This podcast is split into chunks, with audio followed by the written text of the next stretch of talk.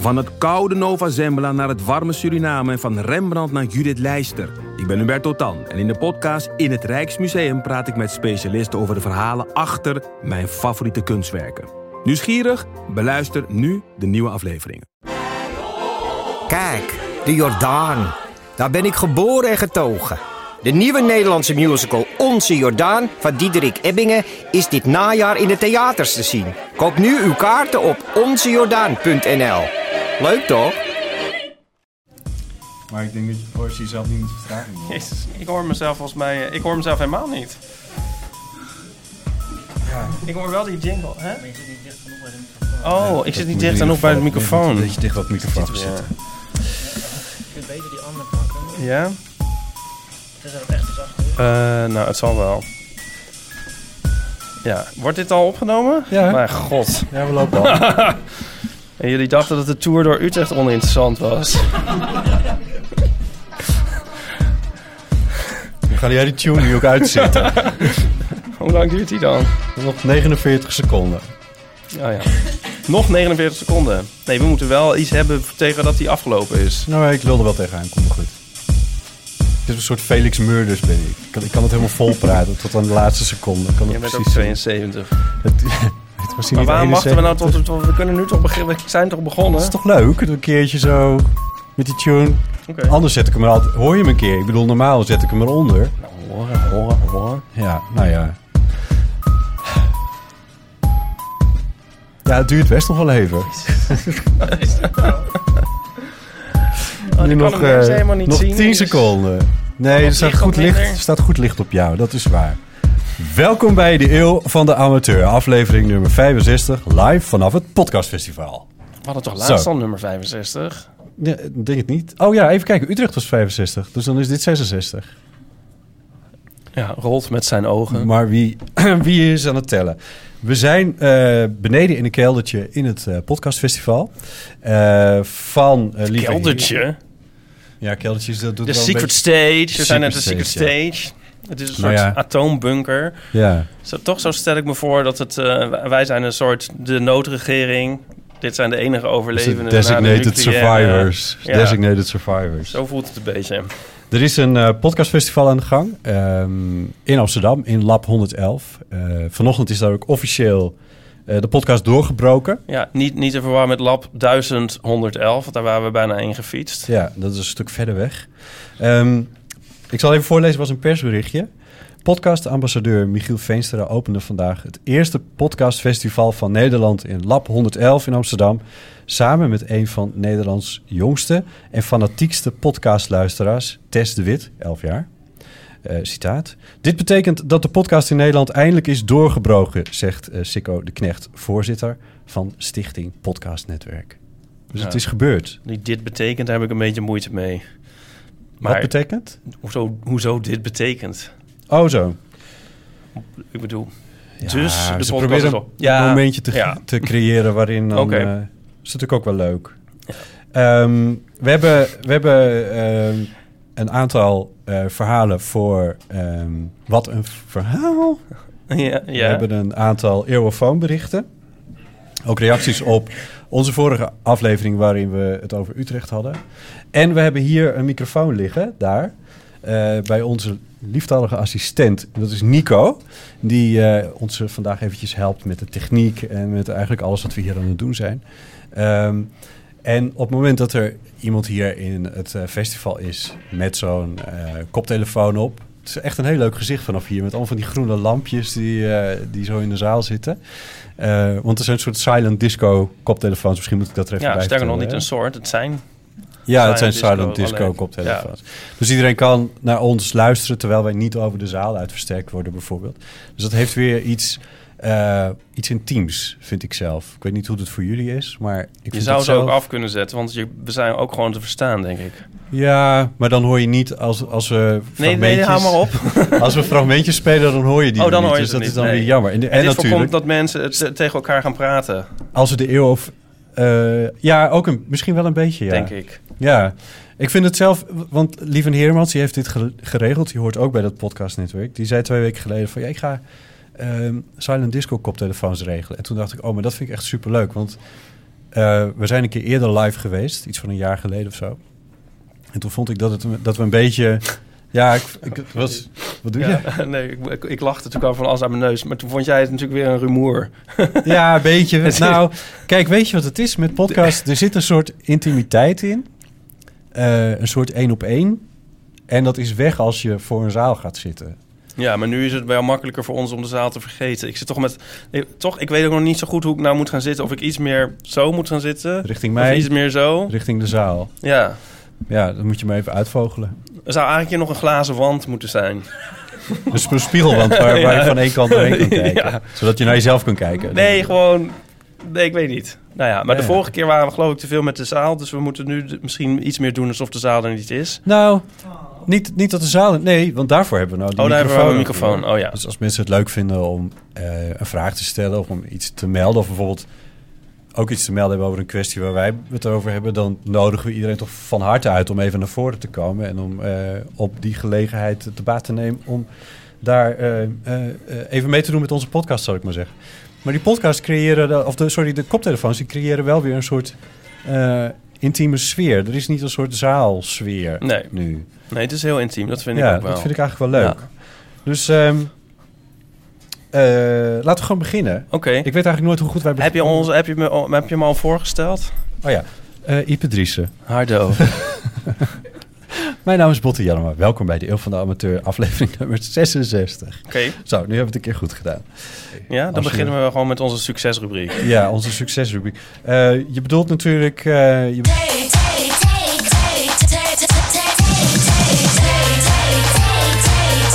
Mag gedanst worden? Wel grappig, want er is nu even een periode waarin er reclames voor onze eh, podcast zitten van Picnic. En ik vertelde dat gisteravond aan iemand. Oh, we hebben reclames voor de online supermarkt Picnic. En toen zei ze, oh, ze worden jullie eigenlijk eindelijk gesponsord door Pickwick? ik zei, nee, nee, toch niet helemaal. Ik heb er drie meegenomen, Ipe. Wil je er eentje uitkiezen? Ja. Ze zijn ongeopend. Theezakjes bedoel ik dus, van Pickwick. Zal ik hem voorlezen? op het labeltje vragen zijn geschreven.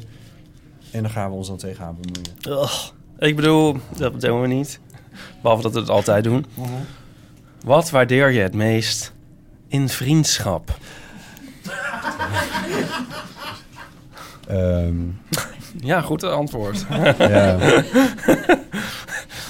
ja, ik vind hem wel ingewikkeld. Want je hebt vriendschap in zoveel soorten. En in verschillende vriendschappen waardeer je weer verschillende dingen. Tenminste, dat is bij mij wel zo. Noem, noem, noem er eens eentje. Nou ja, mijn vriendschap met jou is bijvoorbeeld van een andere aard... dan mijn vriendschap met eh, andere mensen die ik, waarmee ik een kantoor deel bijvoorbeeld. Ja. Of de vriendschap van mensen die ik maar één keer in zo... Of die in appgroepen zitten. Dat is ook weer zoiets. Ehm, ik ben met mijn broer volgens mij ook bevriend. Maar dat is ook weer een ander soort vriendschap. Mhm. Ja, ik vind het een rare vraag. Want vriendschap, dat, die, wat sorteer je in vriendschap? Ja, Dan ga ik gelijk heel soort utilistisch denken. Zo van, nou, dat, dat ze je helpen verhuizen als het eh, nodig is of zo. Maar dat zal Ja. vast wel niet bedoeld worden. nou wat er bedoeld wordt is natuurlijk niet helemaal duidelijk. Maar wat waardeer je in vriendschap? Het, mm, ja, daarom zat ik, zat ik ook steeds te murmelen. Omdat ik denk dat het antwoord... Het is, dus, het is heel... Het, Vriendschap aan zich is iets wat je waardeert, toch? Of ja, zo. ja. Als je dat zo ontleedt, dan wordt het volgens mij... eh, Nou ja, maar het, omdat het antwoord ook... Als ik er een antwoord op dan zou het misschien zijn... eh, dat je je wat minder eenzaam voelt. Maar dat oh. klinkt ook meteen weer heel dramatisch. Ik vind het wel gek dat nu we zijn weer voor een zaal... en dan komt er niet een soort... Oh, uit de zaal. Maar ja... Maar, Ja. maar, dat is, maar is dat niet waarom we überhaupt als mens soort vriendschappen sluiten? Ja. Ja. Dat een heel moeilijke. Ik vind het wel... Zullen we pak, kunnen we nog een andere pakken? Is dat te laat? Mogen we nog Eh, één? Ik heb toch liever zoiets van... eh, wat ligt er op je nachtkastje? Nou, wat ligt er op je nachtkastje? Eh, Nico heeft er net een foto van Nico en mij gezet. Dat vind ik wel heel grappig. Er is maar één nachtkastje. Dat is ook... Ik slaap bij de muur. Er is maar plek voor één nachtkastje. ja. En dat is aan Nico's kant. Dus ik heb geen nachtkastje. Ehm, En daar staat nu een, een fotolijstje op waar ja, jullie... en een fo- foto van Nico en mij. En ik vind dat zelf heel erg Bert en Ernie-achtig. Mocht dat, mocht dat... Ja, dat is wel een beetje waar, ja.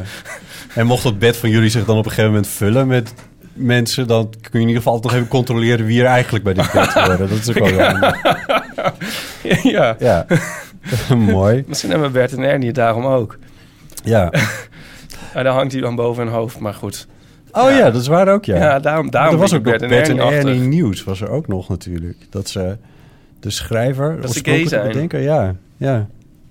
Hoe vond je daar nou van? Want vond ik ervan, ja, daar heeft Pauline het, me- het wij- meest wijze al over gezegd.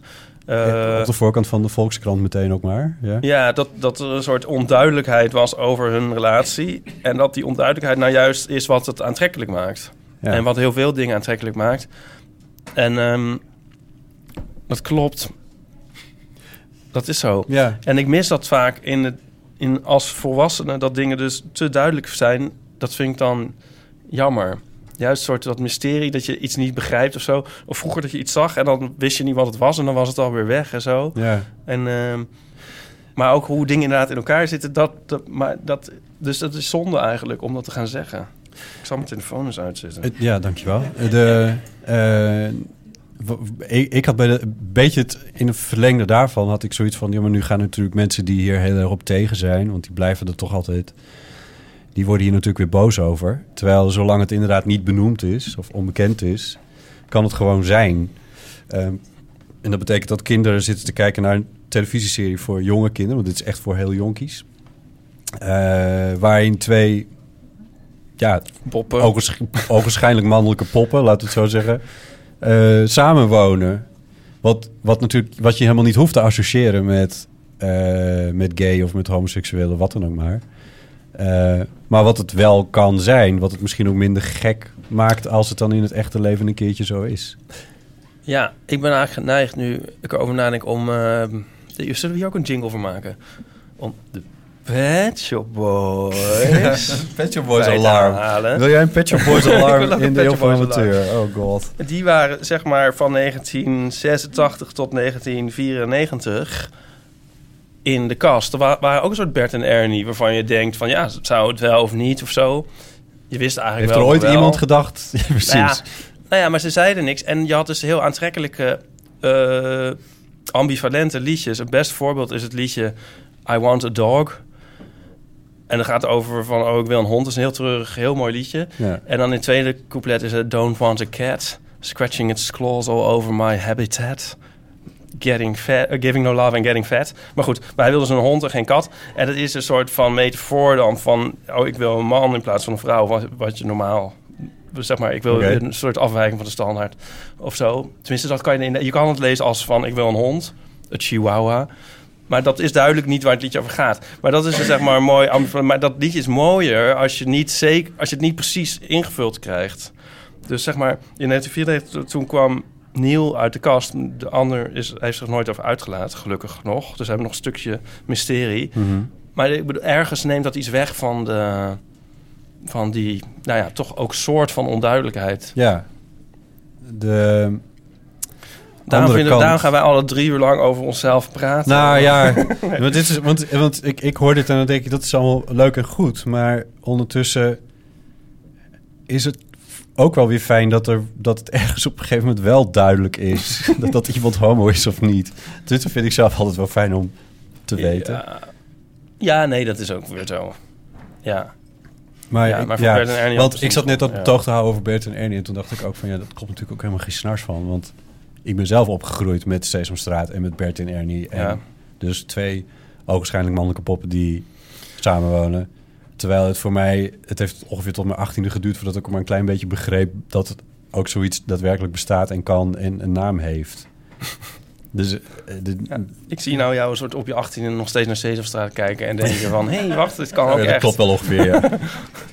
ja, precies. Ja. ehm,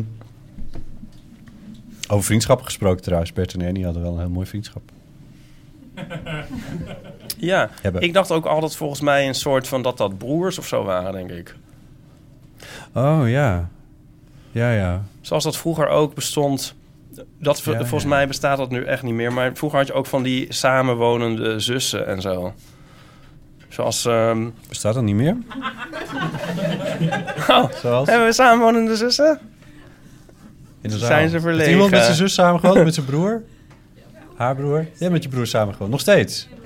Met je zus samen? Moet er niet een microfoon heen? Ja, doe maar even. Vertel eens Her- even. herken Doe jij eerst eens je je een naam beetje? en je Sophie-nummer. Hij is eerst verlegen. Oh, ben je verlegen? Oh, Ja. nee, ik was zo benieuwd of je, eh, of, of je er iets in Bert en Ernie herkent of zo. Misschien dan. Of in Tommy en Inimini. Nee, toch niet. Nou ja. Ja, maar die woont... Die, ja, maar dat... Die wordt... Ja. Oh ja. Nee, dat, dat is weer anders. Ja, anyway. Nou ja. Net, eh, tante Constance en tante Mathilde moet ik ook aan denken. Van Dr. Anders P. Moeten mensen maar eens googelen. Ja, want eh, uiteindelijk hebben volgens mij de makers van Sesamstraat zelf, dus niet de bedenker van Bert en Ernie, maar die hebben uiteindelijk weer ontkend dat dit aan de hand is. Ja. Het was gewoon één publiciteitsstunt. Ja, maar voor wat? Ja, voor Sesamstraat. Ja. We moeten verder, maar wat ligt er op jouw nachtkastje?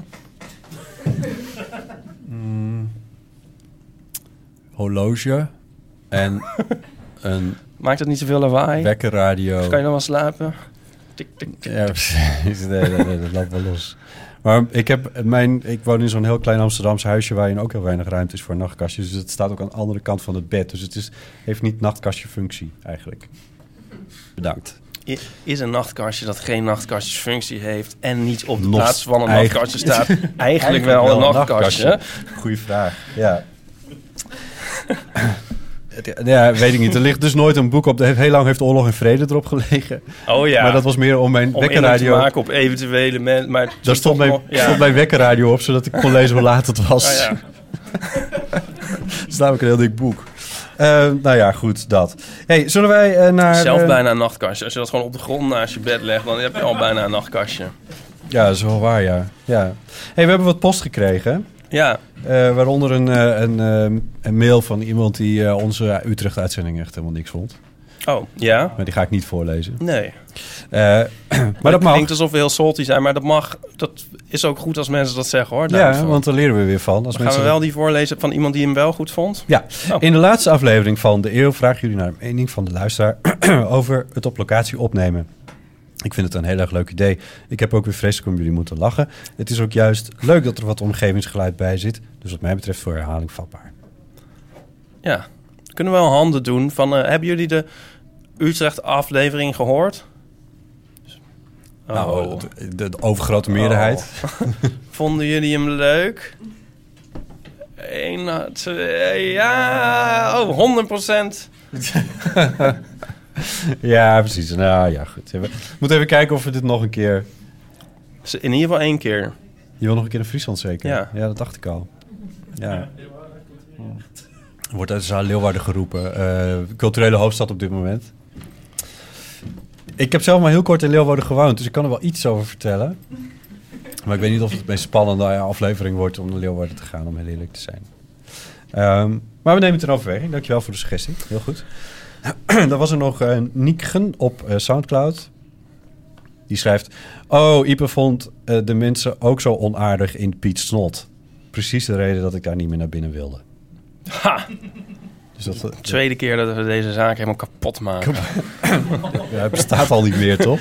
Ja, het is nu dus een eh, soort eh, wafel- en t-shirt winkel. Ja, precies. Ja. Ehm, zullen we eventjes naar wat... ehm, eh, naar onze rubriek... De, ehm, eh, wat een verhaal eh, gaan? Ja? Ja, sorry, ik ben, ik, ik ben een beetje verkouden geweest. Dus ik kan dat overslaan van de stem. Oh, dat kan je niet. Maar dan hebben we toch ook een jingle hoor. Ja, precies. Dus dat kunnen we daar gewoon in Ja. eh, eh, uithalen. Eh, want we hadden de vorige keer verhalen over taxis. Daar is nog een nagekomen verhaal over taxis gekomen. En we riepen op, omdat we Sidney Smeets te gast hadden, de strafrechtadvocaat, om verhalen over politie en justitie Ja. in te sturen. Daar hebben we ook een paar van gekregen.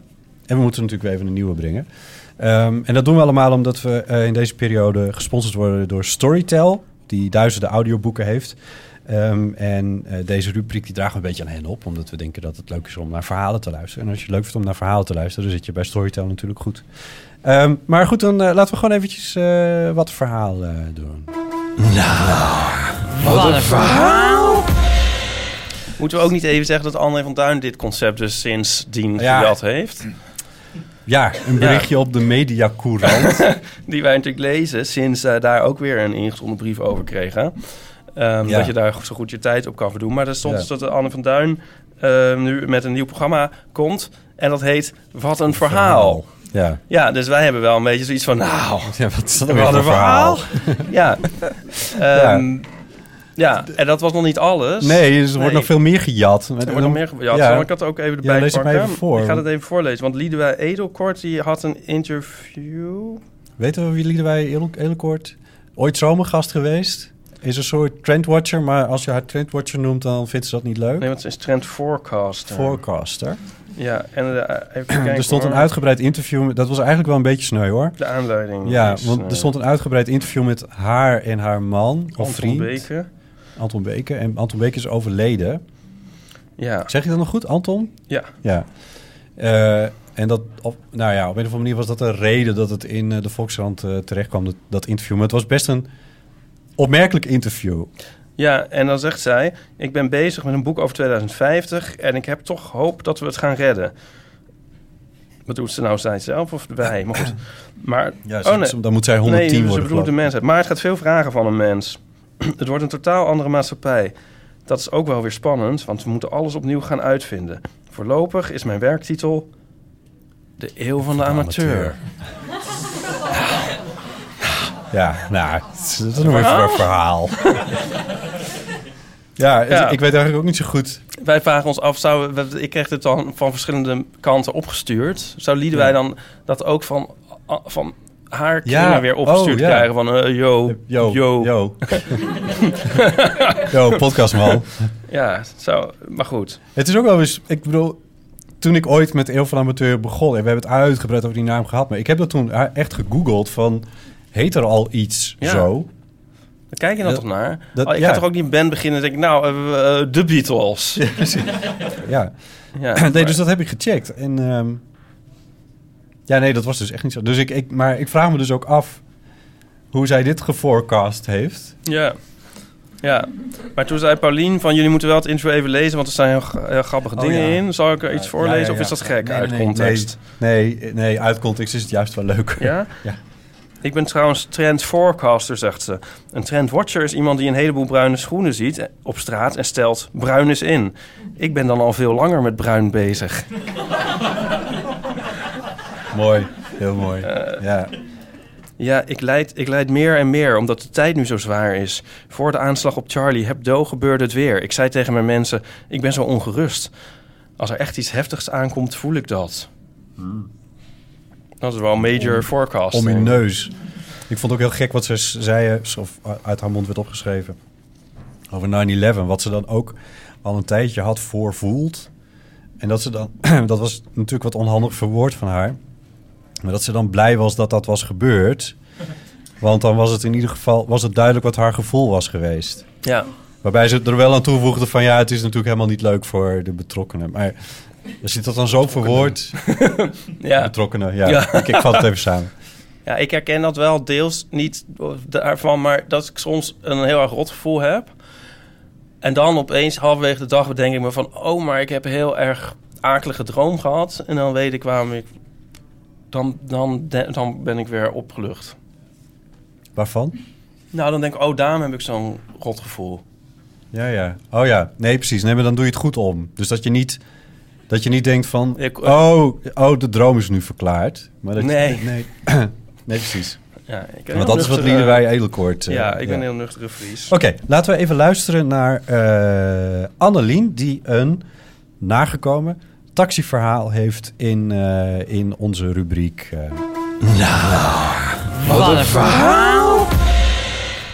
Dag mensen van de Eeuw van de Amateur, ik ben Annelien. Ik ben, eh, als jullie het leuk vinden om leeftijden te weten, ik ben 26 en ik woon in Enschede. Ik was net de aflevering met Aaf aan het luisteren en daarin werd opgeroepen om een goed verhaal met een taxi te vertellen. Het is even geleden, maar ik heb een goed verhaal over een taxi en ook nog over Friesland. Dus wat wil je nog meer? Ik ben lid geweest van een studentenvereniging en elk jaar aan het eind van het seizoen gingen we een weekend weg naar een waddeneiland. En dit jaar was dat Ameland. Eh, ik kon helaas niet met de grote groep mee, want ik moest nog werken. Dus ik was later vertrokken en ik zat in mijn eentje in de trein naar Leeuwarden. En dat eh, ging allemaal goed tot ik bij station Grauw-Jeernsum kwam. Eh, ik zat vlak bij de deuren en de trein stopte en iemand stapte uit. Maar ik had mijn telefoon in mijn handen, dus die liep zo mijn telefoon uit mijn handen en die viel uit de trein precies tussen, jawel, de trein en het perron in. Dus er zat voor mij niks anders op dan ook uit te stappen, te wachten tot de trein weg was, op het perron te, spoor te klimmen, mijn telefoon te pakken, die gelukkig nog heel was. En daar stond ik dan, helemaal alleen op station Grauw-Jensen. Dat is in Friesland.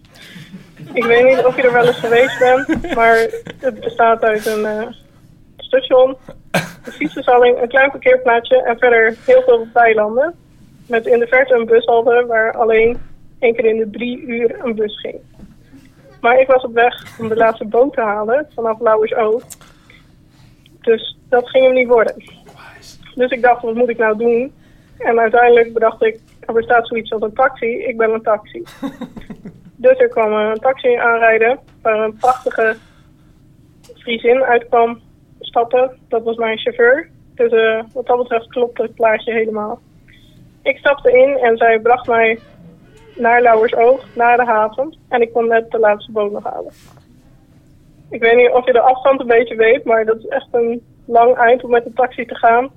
Ik had natuurlijk niet genoeg contant geld bij me, dus ik mocht mijn rekeningnummer op een briefje schrijven. En eh, dan zou ik later een factuur teruggestuurd krijgen. Gelukkig had ik de boot gehaald en daar gingen we. Later bleek, helaas, dat er nog een groep was na mij gekomen en die hadden een wattaxi besteld. Dus dat had ook gekund. Wat taxi? Nou, het was een hartstikke leuk weekend en ik was eh, de taxi al bijna weer vergeten. En toen eh, kwam twee maanden later alsnog een rekening van bijna Voicemail vol. Precies met de clue. Annelien, je moet even terugbellen, want we weten niet hoe dit afloopt. Dit is echt onver- onverteerbaar.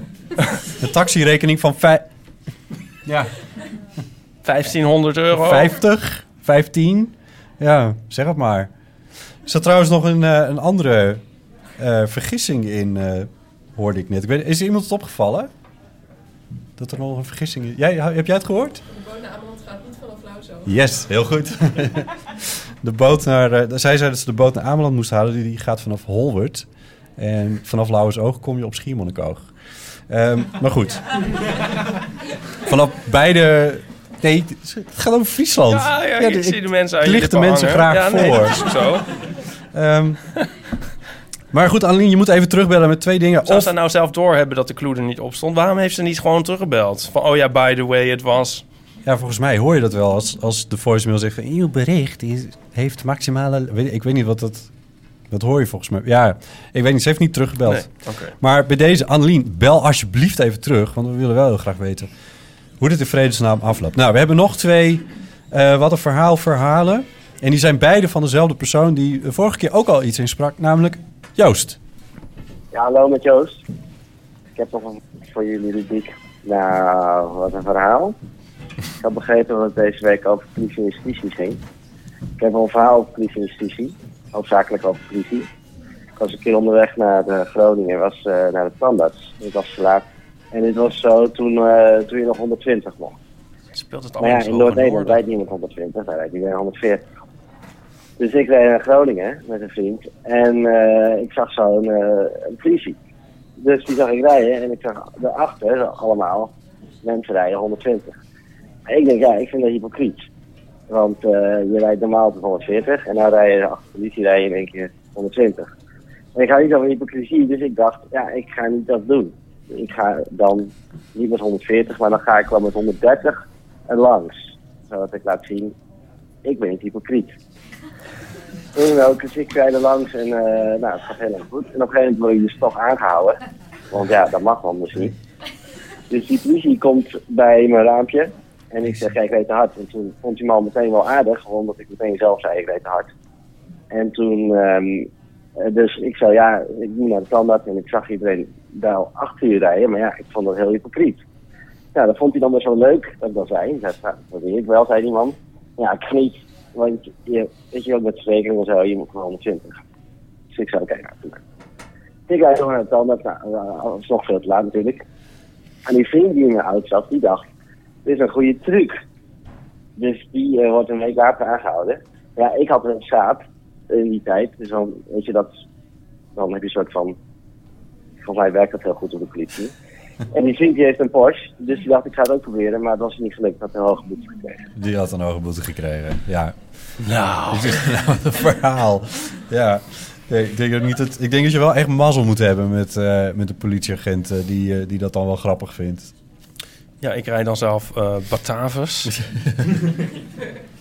Ja, daar hebben mensen ook wel veel sympathie voor. Joost heeft nog een verhaal ingestuurd. Oh. Zullen we het meteen ook... nou, eh, oké, ja. Nog een politie- en justitieverhaal.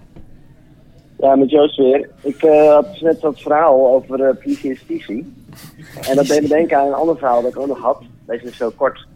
Dat ik in de fiets in Amsterdam en we stonden voor een rood licht, maar het was een, onzinnig rood licht, want er was niemand. Helemaal niemand. Behalve eh, zeg maar tien fietsers die allemaal aan het wachten waren voor het rode licht. Normaal fietsen ze dan door, maar tussen die tien fietsers zaten twee politie. Dus eh, iedereen daar wachten. Het duurt super lang. Dus op een gegeven moment zo gaat hij eindelijk groen. Is zo'n man die vooraan stond. Zo, niet, echt, niet bewust denk ik, maar zo half onbewust, onvrijwillig. Zegt iemand zo, ja.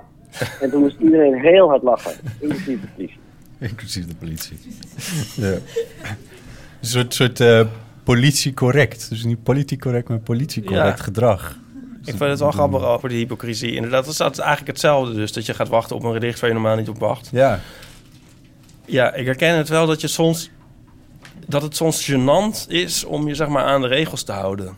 Ja, ja dat, dat je een beetje, dat beetje roomser dan de paus door het verkeer be- beweegt. Heb je het over verkeersregels eigenlijk? ja, of over- verkeersregelen. Ja, vooral inderdaad wachten op een stoplicht. En dat je dan zo lang er staat. En dat je dan denkt van nou, die mensen moeten echt denken van... wat is dit voor... Ja.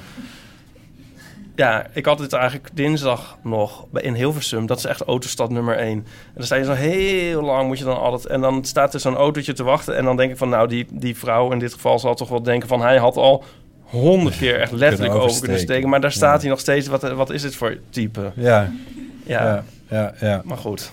Ik, ik heb zelf ook wel die neiging om eh, bij... ehm, als er politie in de buurt is, me wat netjes er in het verkeer te... Ja, dat is netter? Netter in het verkeer te Netjes gedragen. ja. Dan ik normaal doe. Maar ik doe dat ook wel een klein beetje als ik eh, kindjes eh, zie. Oh ja. Dat is, ja, Ja, die wil je niet helemaal corrumperen. nee. Nee. Dat ik die van uh, allemaal Nee. hier al dwars doorheen te Ja, maar dan kan dus ook weer dat heel stomme ontstaan. Dan, dan stop je, zeg maar, omdat een, kind, een moeder met een kind of zo staat te wachten op een Ja. heel dom stoplicht. Waar Ja. dat niet nodig. En jij er zo ook bij wachten. En dan komen er weer allemaal mensen zo, zo Ja, ja, ja. 50 keer er langs. En dan denk je van, ja, wat sta ik hier nou weer als voorbeeld te geven eigenlijk van... oh, er zijn ook heel suffe mensen. Ja. maar ja, jij bent dan wel het... het jij, ja, jij staat dan wel aan de goede kant. Ja. Dat zat er op in, in, in jouw Ja. wereldbeeld. ja, dan zie je dat kind zo'n blik toewerpen van... Jesus, wat een eikel. Dat er eigenlijk gewoon rijdt hij niet door. Ik heb trouwens, weet je waar ik dit ook heel erg mee heb? Ja. Ehm, ja, ik eet dus als bananen. Daarom had ik Ja. die mee voor dit verhaal. Nee, Ja, niet leuk, echt. ja. Ik, het is gewoon omdat ik wel bananen eet. Maar dan soms, dan eet je een banaan. En dan heb je hem dus op. En dan is er geen prullenbak. En dan soms moet je dan heel lang met een bananenschil over straat lopen. Dan vind ik dus net zoiets als dan heel lang op groen licht wachten. En dat mensen dan denken van... eh, ja, wa- waarom loopt hij met een bananenschil? bananenschil? Jezus, durft hij die niet op de grond te gooien of zo? Wat is dit? En zo, hoe lang kan dit nog doorgaan? ja. Ja. Denk Eh, jij dat zij denken? Ja. Ik denk En dat soms- niet heel veel mensen met jouw bananen. Soms doe ik hem wel eens in mijn zak dan, zeg maar. Een bananenschil? ja, want anders denk ik van, ja, dit ziet er niet uit. Dan loop ik hier honderden meters Nee, met een een... bananenschil in je binnenzak, dat ziet er lekker uit. Ja, maar dat kan je zo net een tosti in je binnenzak. Ik doe hem dan in mijn... eh, maar ja, nou ja, goed. Weet je, het is zelfs zo dat... ehm, ik kreeg al, na- altijd meestal een banaan na het sporten. En dan wist ik dat ik hem zeg maar bij de, op, bij de Linnaeusstraat... op de hoek bij het politiebureau... moest ik zorgen dat ik van mijn schil af was. Want anders had je Anders de moet ik politie... all the way Oh. naar huis met die schil lopen. Ja. Oh ja, ja. Heb jij Ja, dan dus nu- dan stond ik wel eens daar bij die prullenbak nog even die banaan op te eten. Dat ziet er ook niet uit. Nee, Een verwarde man eet banaan Eet banaan bij. Prullenbak. Bijna een AT5-bericht. Eh, maar en deze banaan die je nu bij hebt, heb je al bekeken waar je je kan Dat gaat weggooien. ontdoen van Nou, deze... kijk, ik kan die hier eten en dan is er straks van alles om weg te gooien. Een theezakje en zo. Tenminste, nee, die, die gebruiken we nog. Maar dit, waar het in zat, nee, dan nemen we het misschien mee in huis. Nou ja, ik hoop dat er dan andere dingen zijn om weg te gooien. Dat kan dan ergens misschien de organisatie ruimt hem dan misschien op. het is wel een probleem. Ja, ja, ik begrijp het. Ja. Maar bananenschillen zijn dan ook meteen... Is ook meteen... eh, Jezus, hoe zeg je dit? Vochtig afval. Vocht eraf. Ja. Vochtig afval. Nou, weet je wat ik... eh, ik denk wel van persoonlijk... Als ik zeg maar alleen op de wereld was, zou ik bananenschil op straat gooien. Want... Ja, nee, Ja, maar er wordt gezegd zo van... Nee, maar die, dat duurt 50 jaar voor die afbreken. een bananenschil Ja, maar dat zeggen mensen. Over Of hoe lang? Nico? Ja, wordt geknikt. Dus het Ja, vijf- wordt geknipt. Nico, ik hoorde ook uit de zaal een getal. Drie jaar? Drie. Maar je- al- nou ja, dan is dat maar zo. Ja. Ben je bioloog? Sorry hoor, maar even cred- credentials. Maar in de natuur vallen toch ook bananen op. de- dat, ik zeg, richt me dan nu maar even tot Nico, die zegt 50 jaar. En liggen dan onder een bananenboom, liggen daar dan zeg maar van 50 jaar schillen zich op te hopen. En dan nog meer en nog meer. En zo. En ik bedoel, dat kan toch niet? Nee. Dat is gewoon niet zo. Een gek verhaal. Ik ga eens een bananenschil bij mij in de vensterbank leggen en dan kijken hoe die er over 50 jaar uitziet. Maar waarom verrot een bananenschil dan niet waar... Ik zeg dat die wel verrot. Ja. Natuurlijk is die na een week weg. Kijk even in de zaal. Weet u, er zijn insecten voor nodig. Ik moet hem op het balkon leggen dan. Ja, je moet hem niet in een afgesloten bak. Hoewel we trouwens insecten zat hebben thuis, daar Oh, van. Ja, ja, precies. Oké. Eh, nou, maar mocht iemand nou het antwoord weten op de vraag hoe lang een bananenschil... En eh, op de vraag waarom bananen krom zijn. waarom bananen krom zijn, zijn we weer bij Bert en Ernie terechtgekomen. Ernie. Ehm, en, eh, en, of, en of een nieuw verhaal hebben voor onze rubriek. Nou, wat een verhaal. Ja, mag ik dan afwijken van het, voor, van het bedachte? Nee? Ja? Wat mij wel leuk zou lijken voor de volgende keer voor nou van een verhaal. Want het andere kan altijd nog. Omdat het Joost dus schijnbaar in Amsterdam woont, maar in Groningen naar de tandarts gaat. Ja, dan zou ik op een gegeven moment misschien ook 140 gaan rijden. Want dat is Ja. wel heel lang onderweg, maar goed. Ja. Eh, misschien leuke verhalen over de tandarts. Oh ja, maar moet je wel even uitleggen hoe je daar nou bij komt. Nee, gewoon omdat ik wel iets heb met tandartsen. Ja. Jij bent hysterisch Of zouden dol op mensen, jouw zou dat een moeilijk onderwerp zijn om eh, een grappig verhaal over te hebben? Ik kan toch wel sterke verhalen hebben over de tandarts? Ja, ik zou niet weten waar. Maar ja, nou, me- me- vat het breed op. Het mag ook onderweg naar de tandarts. Gevoelige verhalen Gevoelige over de verhalen, tandarts. ja, ja. In ieder geval Ja. een verhaal over de tandarts waarvan je denkt... Nou, Nou, nou, wat een verhaal. Wat een verhaal. Wat een... Wat een eh, Wat een verhaal. En dan kan je dan inbellen naar eh 06 1990 68. 71. En dat is onze eeuwfoon. en laten we, zullen we dat ook meteen met die rubriek eh, doen? Dan? Ja, of willen we nog een, die microfoon nog eens een keer rond laten gaan in de zaal? Heeft Ja. er al iemand iets te zeggen? Zin om te reageren op, op het te berden gekomen. Ja. Ja, er is iemand met een... eh, Is met het, een, is met het een- Cecile eigenlijk? Hoi. Hey, hoi. Ehm, ik weet niet of het valt onder... Nou, wat een verhaal. Maar ik ben wel eens... Toen moest er iets gebeuren aan mijn gebit. En toen moest ik naar een soort specialist in Hoofddorp. En toen lag ik daar in die stoel en ik was heel moe. En toen ben ik gewoon de hele tijd... viel ik weer in slaap terwijl ik in die stoel lag. Terwijl die man allemaal dingen in mijn, in mijn mond aan doen was. Nee, maar En dat vond ik wel best wel raar. En ik vroeg me af of misschien hebben andere mensen dit ook meegemaakt. in slaap gevallen op de tandartsstoel. In de tandartsstoel. Dus Is dat was dus niet heel in slaap gevallen op de tandartsstoel? Ik niet. Daar is iemand een keer gevallen op de Ah, Oké, tandartsstoel. geef ik de microfoon aan jou. Waanzinnig. Maar hoe dan? Want het is toch allemaal met pijn en moeilijk? Nee, want je wordt verdoofd. Oh. Oh, ik mezelf niet. Nee, dat is misschien wel een voorwaarde. Dat was, ehm dan kon je vroeger, want ik ben al oud. Vroeger kon je eh, eh, bij de studententandarts terecht voor niets. En dat Ja, deed oh. ik dan. En dan eh zoop ik mijn klem de avond tevoren. Was ik flink moe. En dan sliep ik. Maar zo'n student is heel lang bezig omdat hij het nog moet leren. Dus dan zit je er drie uur voor een vulling. En dan sliep ik. Ja. Jemig. Oh, geweldig. Maar, Oh, maar dat ehm, lijkt me vreselijk dat je, iemand, dat je in iemands mond moet die een enorme kegel heeft. Dat, dat moet toch echt afschuwelijk zijn?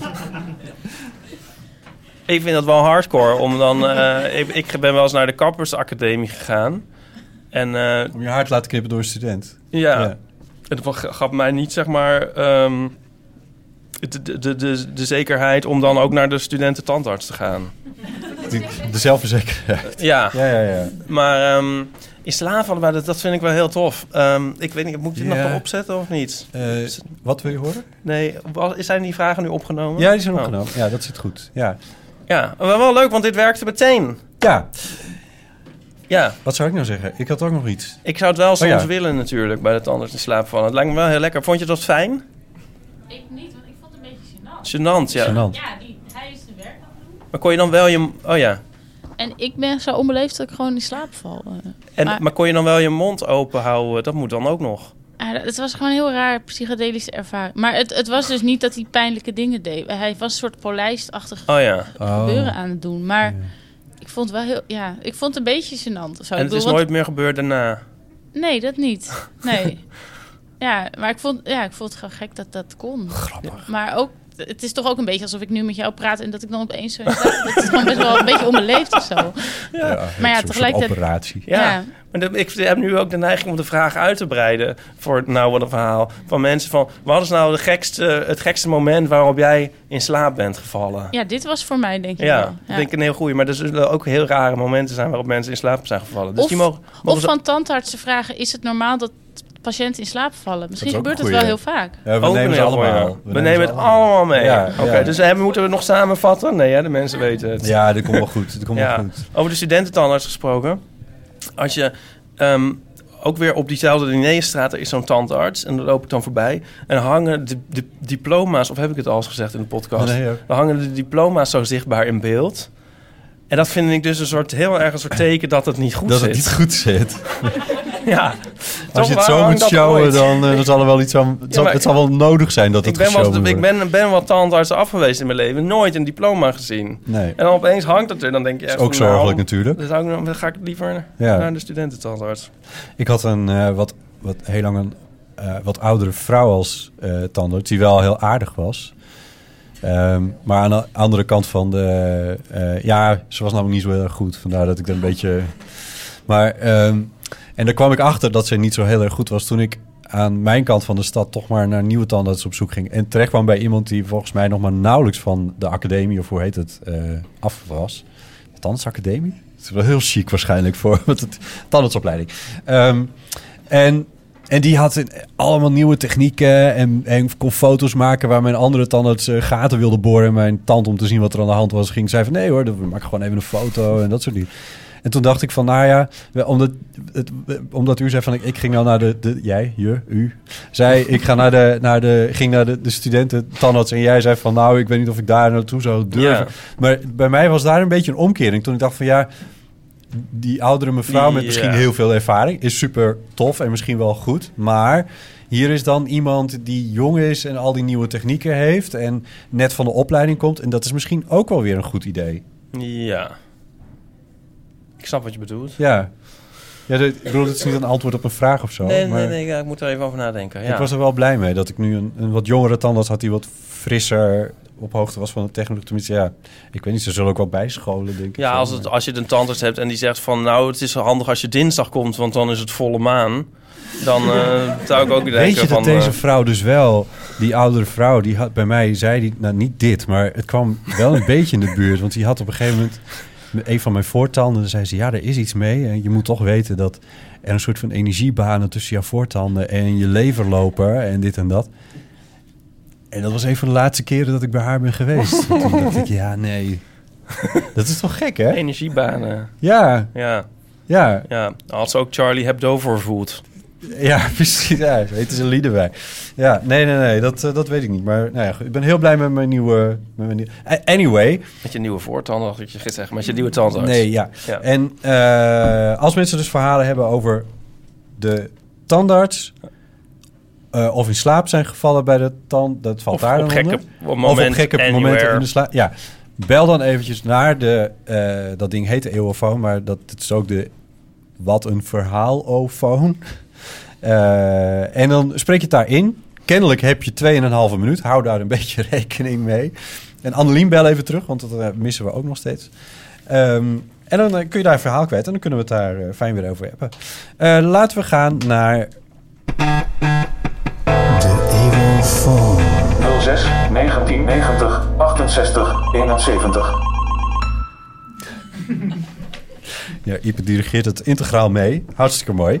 Ehm, laten we eventjes beginnen met luisteren naar iemand die eh, onze Utrecht-uitzending niet zo tof vond. Jullie waren in Utrecht.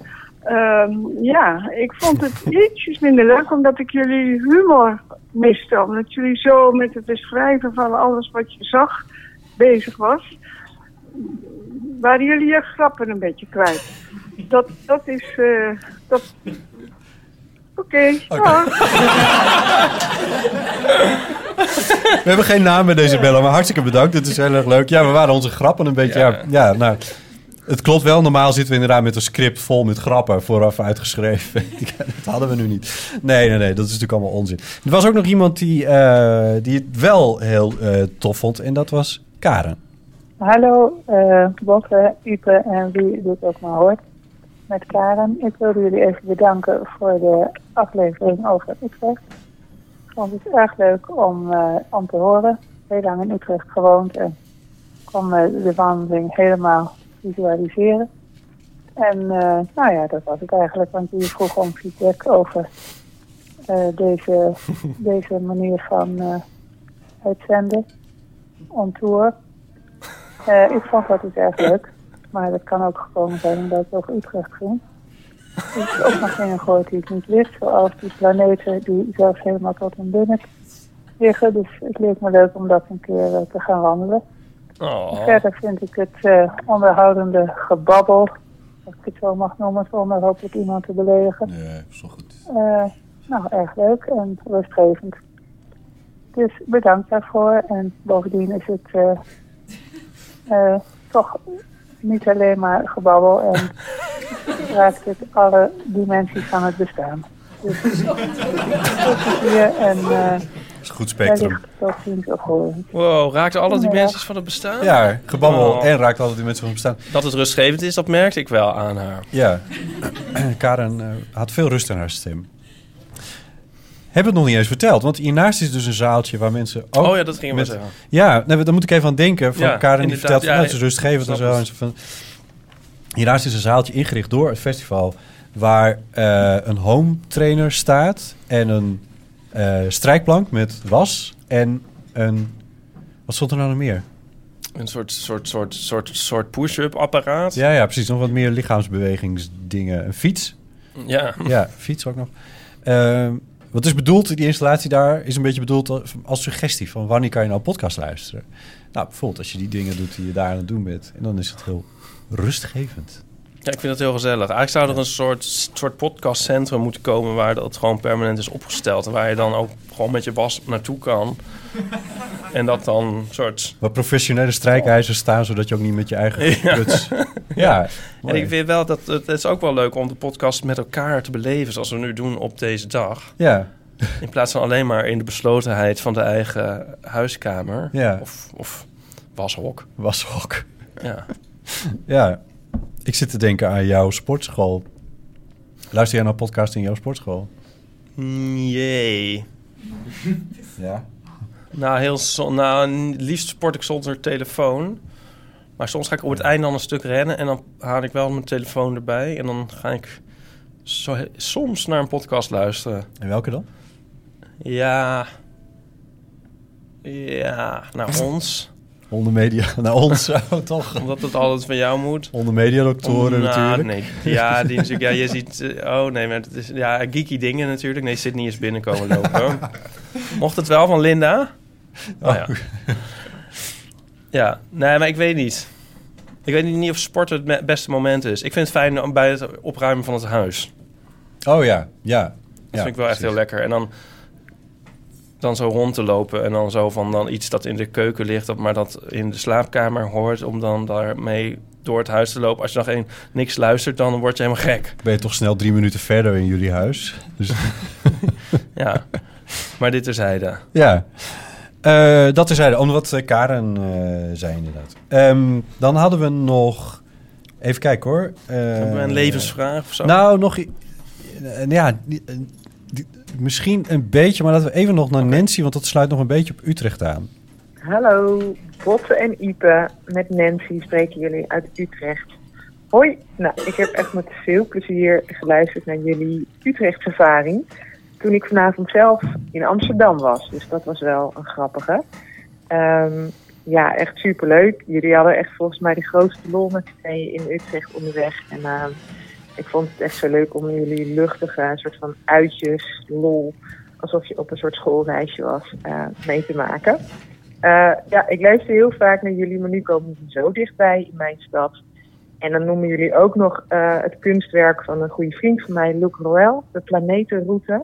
Ja, die is inderdaad geweldig. En ik vond het heel erg leuk dat jullie ook kennen en, en er enthousiast over zijn.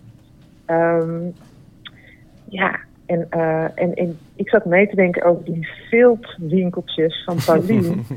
ja, ik kan me voorstellen dat het die pop-up stores zijn die je soms hebt. Ik bedoel, ze zitten ook wel eens in de Twijnstraat.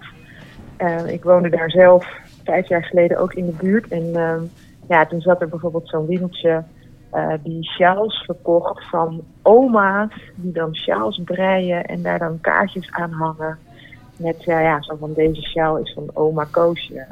De groetjes van oma Beb zo, dat soort, dat soort dingen. En daar zit ook een kiltwinkel. Dus dat niet helemaal field, maar kilt. Nou, wie weet eh, was dat wat Tony bedoelde. Oké, ik blijf lekker luisteren. Ga ze door. Superleuk. Doei. Er, er was nog een beetje een eh, appendix, ze belde nog een keertje terug. Hey, Botte en Ipe, met Nancy nog een keer. Jawel, nou, ehm, als je nou mijn, eh, wat ik gisteren zei over het winkeltje van Paulien, het viltwinkeltje, ehm, vervangt wanneer ik kilt zei voor kwilt, dan klopt het. Juist. Ik wilde geven echt. Het Oh, zijn nou ja. geen Schotse kilten. Geen Schotse kilten. Maar kwilten. Juist. Dat is een kwiltenwinkeltje.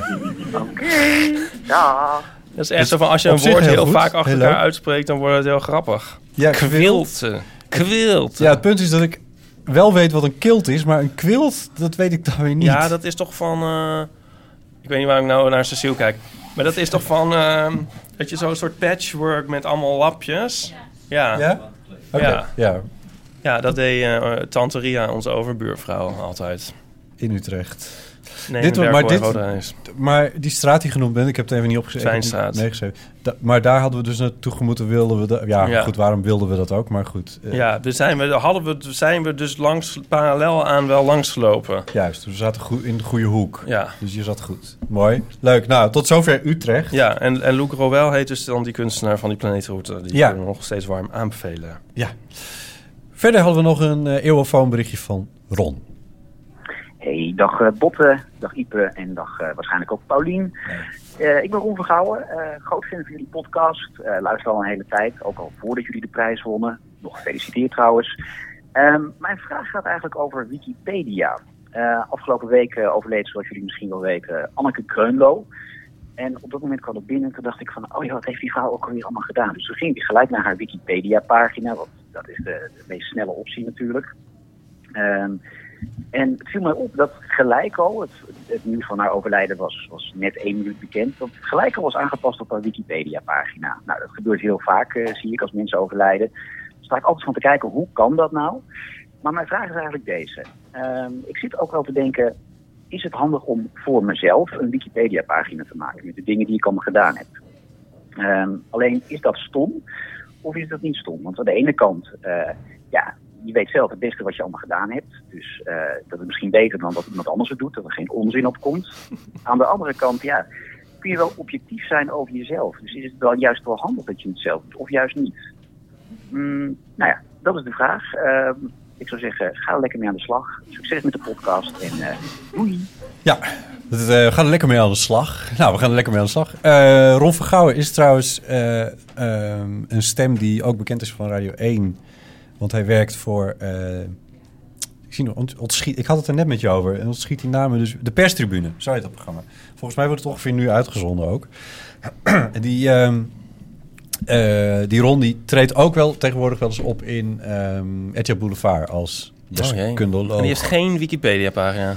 Je zou toch zeggen dat als je wil optreden in Boulevard... dat er dan toch wel een wiki over je zou moeten zijn gemaakt. Maar nou, ik- nou ken ik iemand die heeft wel eens een Wikipedia- Wikipedia-pagina voor zichzelf gemaakt. Botten. Dat hebben we, ja, oké. Nou, nee. Kijk. eh, nee. Nee? maar eh, er was een, iemand anders die ook wel een Wikipedia-pagina wilde. Jotte Bellema. Nee. dat was Robert Blokland. Oh. Om precies te zijn. Oh.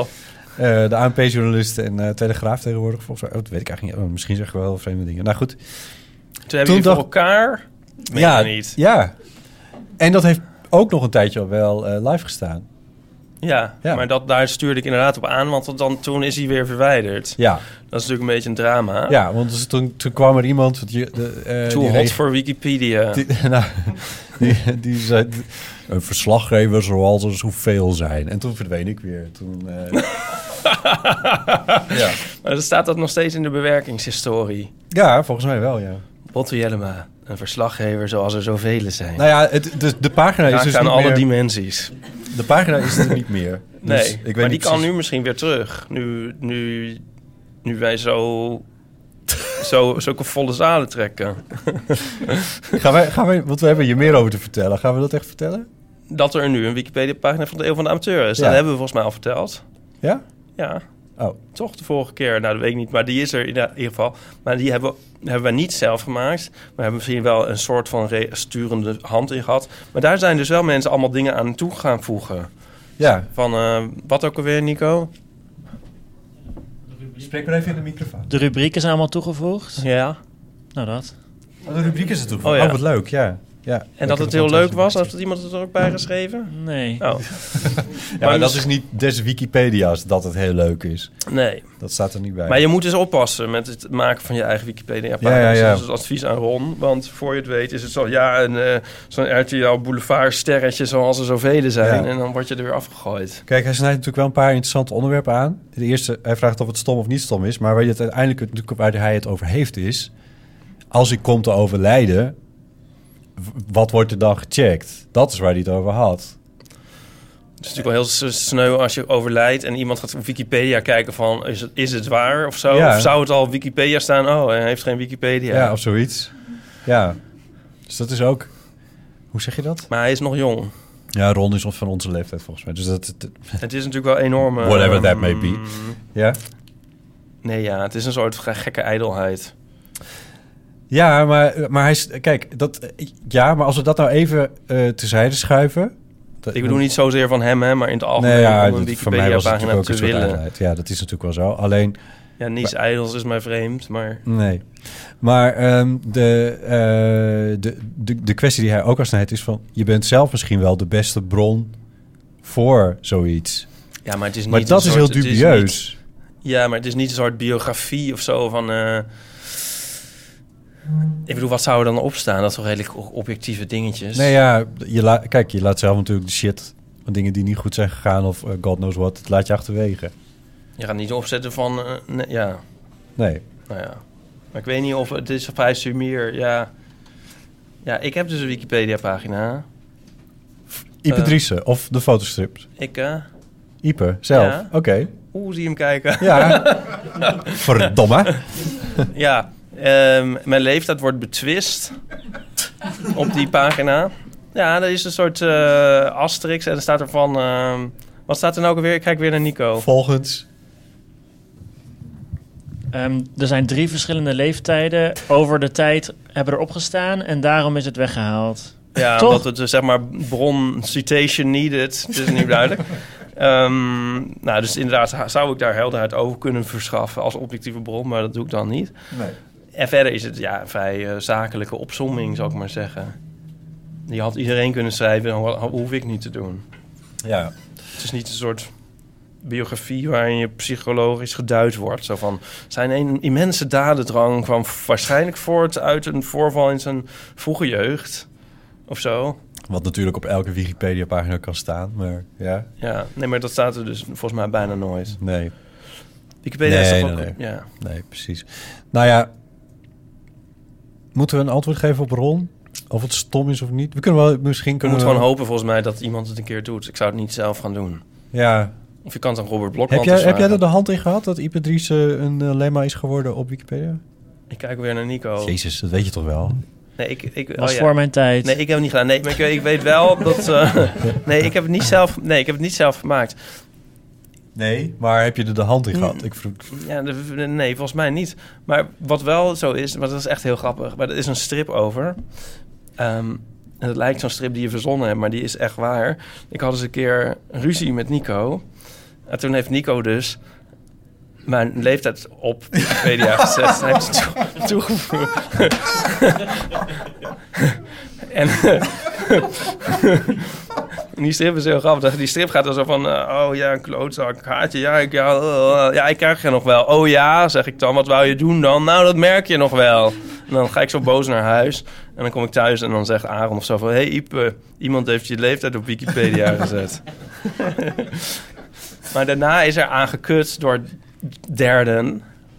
net zo vaak tot Wikipedia dus die, die leeftijd weer weg heeft gehaald. Oh ja, door Ja. derden, waar jij geen idee van Ja. hebt wie Ja. dat in vredesnaam. Ja. Oké, Ja. ja. en dan als we het dan toch over hebben, ja, dan kan ik nog één ding niet nalaten te vermelden. Dat ik ben dus ook één dag trending geweest op Wikipedia. Trend. Trending op Wikipedia, Ja, ja. dat houden ze bij. Dus dan ben je het me- meest gezocht. Oh. Nou, ik stond op twee, want de zangeres van de Cranberries was dood. Die stond dan op één.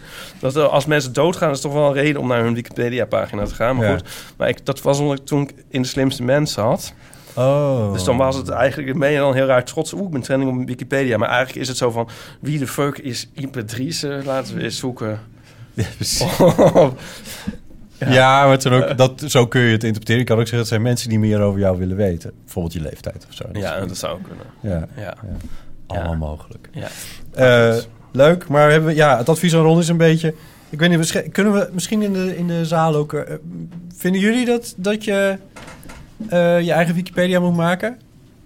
Van wie in de zaal is er eigenlijk een Wikipedia-pagina?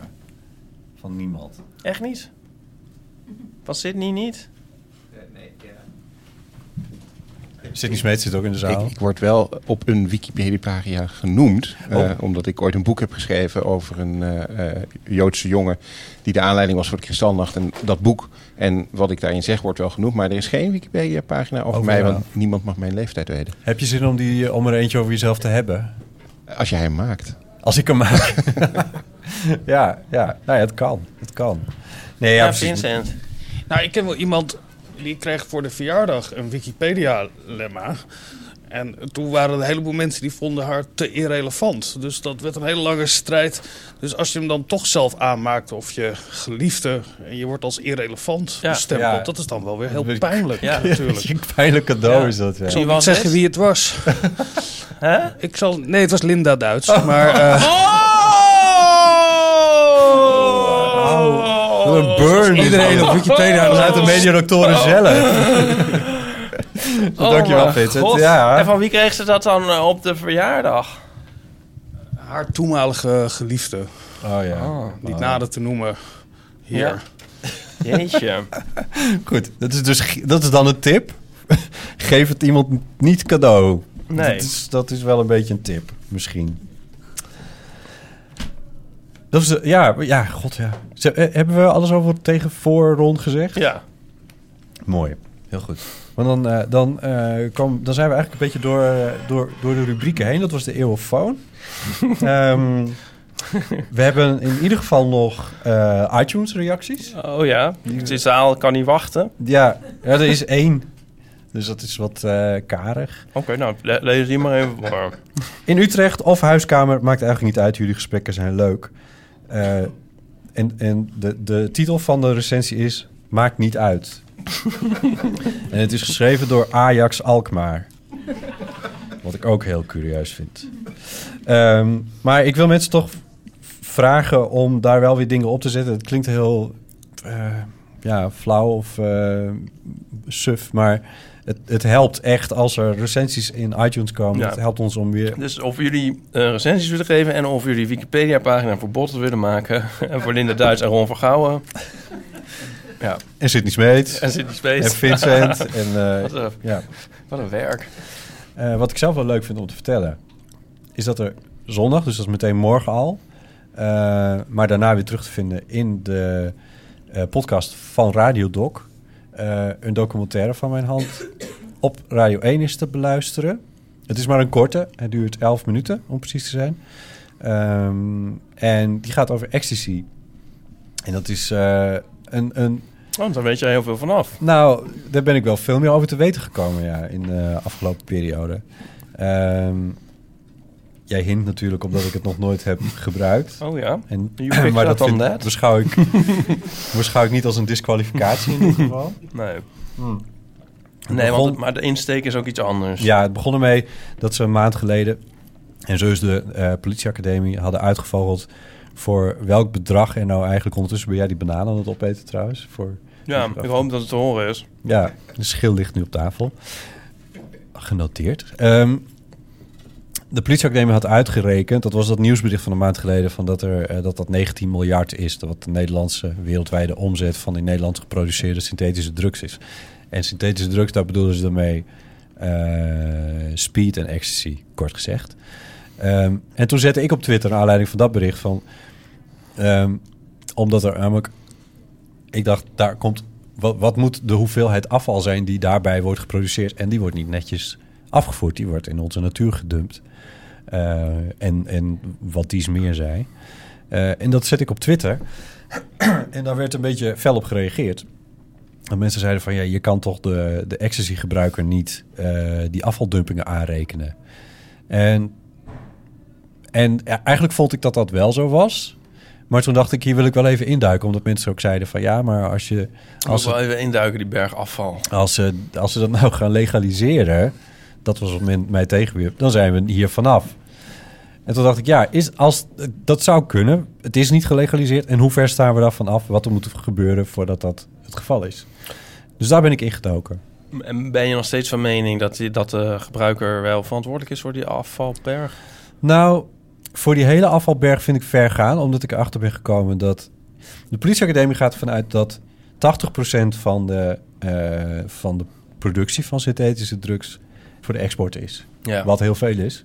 maar nu ze daar verder aan hebben zitten rekenen, komen ze misschien wel tot percentages van 90 of 92 of misschien zelfs wel 98 procent Ja. wat voor de export is. Ja. Dus het is een beetje gek om de Nederlandse ecstasy-gebruiker dan die hele eh, afvalberg aan te rekenen. Dat, dat vind ik niet helemaal oké. Aan de andere kant, ik heb bijvoorbeeld een, een vegetariër geïnterviewd die ook wel eens ecstasy gebruikt. Jij was het niet. En, ehm, en die zegt van ja, ik ben daar heel principieel in geweest met vlees eten. Ik vond dat de hele vleesindustrie, die ook veel groter is dan ik kan overzien en waar ik niet verantwoordelijk voor kan gehouden als ik één worstje eet. Ja. Eh, daar ben ik principieel in geweest door te kiezen niet meer vlees te eten. En ik vind die afvaldumpingen vind ik niet oké. Al dat afval vind ik niet oké. En hoe dat gaat met de criminaliteit die er weer achter zit en noem het allemaal maar op. Maar om het ecstasy-pilletje op te geven, dat vind ik dan heel erg moeilijk. En dat vind ik een hele interessante... Ik vind het niet zo principieel om bij het ene wel principieel te zijn en bij het andere niet. Nee, maar ik vind het dus wel heel eh, spannend om, eh, om dat te horen, die, die strijd die hij heeft. Ik denk dat, heel, dat daar meer mensen mee zitten. Nu het... Kijk, wat er is gebeurd... Ik neem even een slokje water. Een paar jaar geleden is er een soort van nieuw recept... Dit heb ik allemaal gelezen in dat, dat rapport van de politieacademie. Een nieuw recept gekomen voor ecstasy. Dat wil zeggen, een bepaald ingrediënt maken ze nu zelf. En dat heeft verschillende consequenties gehad. Namelijk dat de pillen zuiverder zijn geworden en dat ze meer MDMA bevatten. Eh, en het heeft ook als consequentie gehad dat er veel meer afval bij kwam kijken. Want nu ze dat ingrediënt ook zelf moesten maken, kwam daar ook afval, nieuwe afvalproductie bij kijken.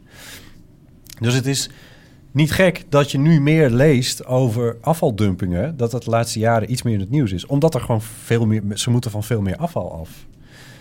Ehm, wat was mijn punt nou? Ehm, dat, dus die kwestie, die principiële kwestie, die wordt wat urgenter nu. Mhm.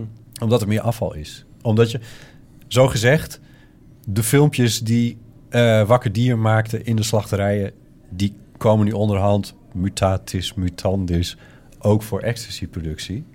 Eh, omdat er gewoon, omdat dat nu een groter, eh, grotere berg afval is. Snap je wat ik bedoel? Je kijkt me heel glazig nee, nee, aan. ik zit een beetje te denken, en hoe vaak zijn er van die dumpingen? Hoe vaak wordt er ergens in Nederland... gevonden? Eh, ik weet het exacte getal niet, maar ik heb een soort beeld van die stipjes op de, Nederland, de kaart van Nederland voor ogen. En eh, ik zou zeggen dat dat in minstens één keer in de twee dagen is dat zoiets wordt gevonden. Misschien wel elke dag. En dan moet dat geruimd worden of zo. Het moet opgeruimd worden, de grond moet gesaneerd worden. Het wordt in, in waterwinningsgebieden gedumpt. En, eh, dus het is echt wel, echt wel flink mis af en toe. Ja. Ja. Het, het slaat in de gierkelders lopen en dan wordt het onbewust door boeren wordt het dan uitgereden over een maisland en dan wordt er ineens MDMA in mais gevonden. Dat soort dingen gebeuren. Ja, ja dus is- het is best wel een hele nare Ja, ik wereld. had laatst ook had ik cornflakes en toen dacht ik van wow, ik ga echt lekker nu. maar dit terzijde. Ehm ja, Jij hebt hem nog niet gehoord, die documentaire? nee, ik ben heel benieuwd. Ja, want ik, ik vind ben het wel, je prijst hem wel aan. Nou ja, jij bent ook vegetariër en je hebt het in onze aflevering ook wel eens over gehad dat er de mogelijkheid bestaat dat je wel eens een keer Hypothetisch. een, hypothetisch een pilletje zou kunnen hebben genomen. Ja. Nee, ik ga het luisteren. Ja. Dus moeten we het dan weer verder over Ja. hebben. Maar, want, want waarom kunnen ze dat afval niet gewoon door de gootsteen spoelen eigenlijk? Wat is het eigenlijk allemaal voor spul? Nou, het is vreselijk spul. Het, is wel een, het wordt ook wel gedaan, wordt ook wel in riolen gedumpt. Maar er is bijvoorbeeld al een keer in Brabant een complete eh afvalzuiveringsinstallatie. Afval, hoe heet het? Een waterzuiveringsinstallatie. Rioolwaterzuiveringsinstallatie, dat is het. Eh, vastgelopen of ontploft of iets in die geest. doordat die shit erin zat. Ja. Eh, ik ken het, ik, de Want substantie. dat dumpen is ook een risico natuurlijk. Ja, is het ook. Als Alleen, je daarmee dan weer aangetroffen wordt. ze zijn, ze, worden, ze zijn wel heel slim in. Maar de ze- politie is natuurlijk veel te druk om in Groningen mensen die 10 kilometer te hard rijden te bekeuren. Oeh. nee hoor. Ehm, Wat even leuk om het aan elkaar te knopen. Ja, maar eh, de, de mensen die, met dat, die van het afval af willen, die hebben hele slimme trucjes. Door bijvoorbeeld, dan huren ze een busje. Ja. En dan zetten ze die vaten met afval achterin. Ja. En dan gaan ze over de snelweg rijden en zetten ze een kraantje open. Dat soort dingen. Echt? Of ze rijden een wasstraat in. En ze zetten het busje in, eh in laten ze gewoon in die wasstraat lekker wassen. En dan zetten ze dan het kraantje open. Dat soort shit. Oh. Ja. Wat Breaking Bad-achtig. Ja, het is heel Breaking Bad-achtig. Dat gebeurt... Geinig. Ja, dat gebeurt allemaal gewoon in Nederland. En, Ja. en we zijn, er zijn in 2017 bijna 1 miljard ecstasy-pillen geproduceerd in Nederland. Is de, de, zeg maar, de conservatieve schatting van de Nederlandse politieacademie. Ja. Dus dat is een schatting. Er zit ontzettend veel eh, eh, f- natte vingerwerk in die berekeningen. Maar het is... Nou ja, natte vingerwerk is niet... Het zijn wel educated guesses. Ze praten wel met... Nee, maar je weet het natuurlijk niet. over. Ja. Nee, je weet het niet. Ze weten niet wat ze gepakt hebben. En, Ja. Dus het gaat wel echt over heel veel. Ja. Want jij, moest, jij ging een foto maken van een paar eh, pilletjes. Ja. Ja, een strafbare hoeveelheid had je daar op tafel liggen, Ja, volgens mij. Maar ja, goed, dat klopt. moet jij zelf weten, dat wel overal neerzet. Maar dan heb je zo heel veel verschillende kleurtjes en dingetjes en vormpjes en zo. Ja. Of heb ik dit ook al eens gezegd? En ja, had er eentje in de vorm van Trump. Eh, ja, die had jij dan niet, maar die was er ook en zo. Ja. En toen dacht ik, best wel leuke collectibles zijn die pillen eigenlijk. Weet je wel, met heel leuke vormpjes en actuele dingetjes en zo. Ja. En eh, het zou eigenlijk heel leuk zijn om die te verzamelen. Maar dat mag dan natuurlijk niet. Nee, dat is hartstikke strafbaar. Ja, het is gewoon een harddrug Maar- en het is verboden, Maar, het ja. toch super, maar iemand moet het wel doen, vind ik. Want het is echt super leuk om later te zien. Van, ah, nou, het is die, vast een die. kunstenaar geweest die zoiets gedaan heeft. Toch? Ik weet het niet. Nee, ik ken het ook niet, maar dat moet... moet- Je kan volgens mij naar... eh, hoe weet ik dit? Iemand die ik ken... die zei, ik laat mijn pilletjes niet testen, maar ik check het bij Trimbos, want die heeft een website of zo. Dat weet ik niet. Eh, Trimbos test het in Nederland, maar ze hebben ook een website waar je zelf dan een soort van op basis van vorm en Oh ja, dus oké, ja. iets eh, eh, kleur kan checken wat voor pil je dan ongeveer hebt, Nee, zodat ja, je weet wat of, ja. hoeveel Ja, dus dan heb je een soort digitaal archief van pillen, dat is wel. Ja. Ja. Maar daar hebben ze niet een mooie foto. Dat is niet een mooie website waar je dan... Dat weet ik eigenlijk niet zo goed. Het is toch een verzameling. Dat weet ik niet zo goed. Maar het zou leuk zijn om het uit te stallen. Dat je kon kijken in een museum. Alle pillen. Lijkt mij leuk.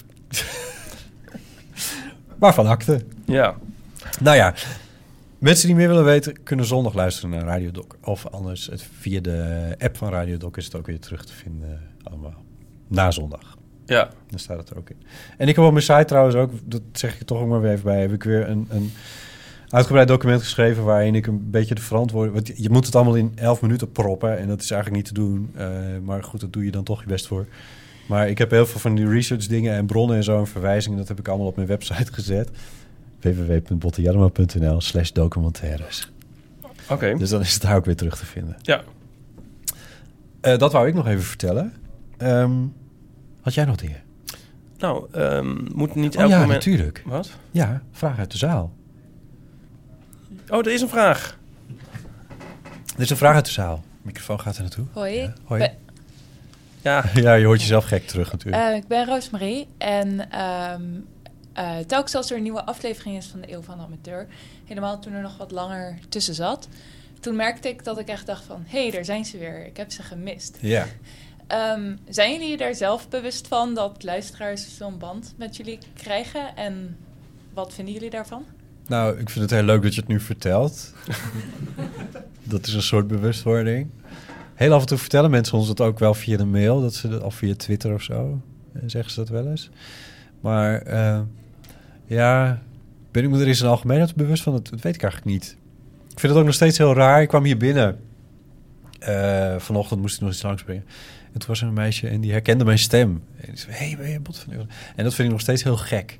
Dat dat gebeurt. Wat raar is, ik ben al wel een tijd op de radio bijvoorbeeld. En daar is, dat heb ik ook al verteld. Maar goed, de- en daar gebeurt dat nooit. En in die podcastwereld is dat toch anders. En Maar op de daar- radio heb je het niet over jezelf. Nee, je hebt Als niet je over in elf jezelf, minuten de radiodoc over jezelf hebt, dan zouden mensen denk ik wel ja, zeggen van... maar het gaat nog niet eens per se over mij, maar ook nog over de luisteraar. De luisteraar is toch op een heel andere... De, een podcastluisteraar is op een heel andere manier met de materie bezig dan een radioluisteraar. Eh, de, en dat heeft natuurlijk daar ook wel weer mee te maken, denk ik. Ehm, dus die, die band is voor mij ook een beetje nieuw, maar ik vind hem wel heel leuk. Ja, En denk je dat het verandert als het podcast eh, medium steeds groter wordt? Ah. Eh, Denk jij dat? Ja. Ehm, ik denk dat, dat het medium zo intiem is, of dat die vorm zo wel intiem is, dat dat eh, minder snel gebeurt dan wanneer, dan wanneer een tv-programma heel populair Ja. wordt, bijvoorbeeld. Ja. Ja. Want wij zijn wel heel gewoon gebleven. Nou. ik werd trouwens voor de week erkend in de trein. Van de strips. Oh, Ja. ik maak ook strips. Dus ik zal het nog eens zeggen tegen de duizenden luisteraars. Ik was al opgelucht dat ik ook wist van de strips werd erkend door een jongen. Op station Hilversum. Maar die keek mij zo aan. Tenminste, die stapte in, op station Hilversum in. Ik keek me zo aan en die lachte. En ik groette hem. En ik wist niet of ik hem nou moest kennen of niet. En toen deed ik mijn koptelefoontje uit. Zo van, oh, ho- hoi. Probeerde ik een soort vragend te groeten. Ja. Zei hij, ja, hoi. En het was nog niet helemaal duidelijk. Maar langzamerhand, ja, ik ken je van je strips. Maar toen was, er al, was ik al een soort in gesprek gegaan. Dus dat had heel erg kunnen zijn als we zeg maar al, nog naar Maastricht moesten. Ja. Maar ik moest in het sportpark al uit, dus het was maar Oh. een paar minuten. Maar dat was Oh, heel ja. gezellig. Oh, je was bang dat je, dat je voor kilometers aan hem vast zou zitten. Tot ja, aan dat klinkt onaardig, grauw maar, is, maar je weet niet van twee kanten ook of dat dan de bedoeling was. Oh, zo, ja, Dus, ja. maar nu was het wel heel leuk om even, even te spreken met hem. Hij was acteur. En ehm, hij speelde... Was hij knap? Hij werd... iedereen is natuurlijk op een bepaalde manier knap. Oh, jezus. Nou. Hij speelde, hij speelde in... eh, ik vroeg wat, waar, waar wer- of werk je dan of zo? En toen zei hij in Dino World Zwolle. En toen dacht ik gelijk van, zit hij dan zo in zo'n pak of zo? Ja. Maar hij was, speelde dan de verwarde professor. Oké, ja, iemand moet het doen. Ja. Ja, dus, eh, maar hij was heel erg gezellig. Maar de- ik bedoel, eigenlijk, wat is eigenlijk de pointe van dit verhaal? Dat ehm, het wel, ik vind het wel een leuk idee of zo. En soms is het leuk om, om dan ook iemand te spreken of zo. Ik bedoel, eh, wij vinden het ook wel gezellig, denk ik. Ja, ja eh, het gaat goed met de Eeuw van de Amateur, dus we krijgen meer luisteraars. Dat is, eh, dat is om veel redenen is dat fijn.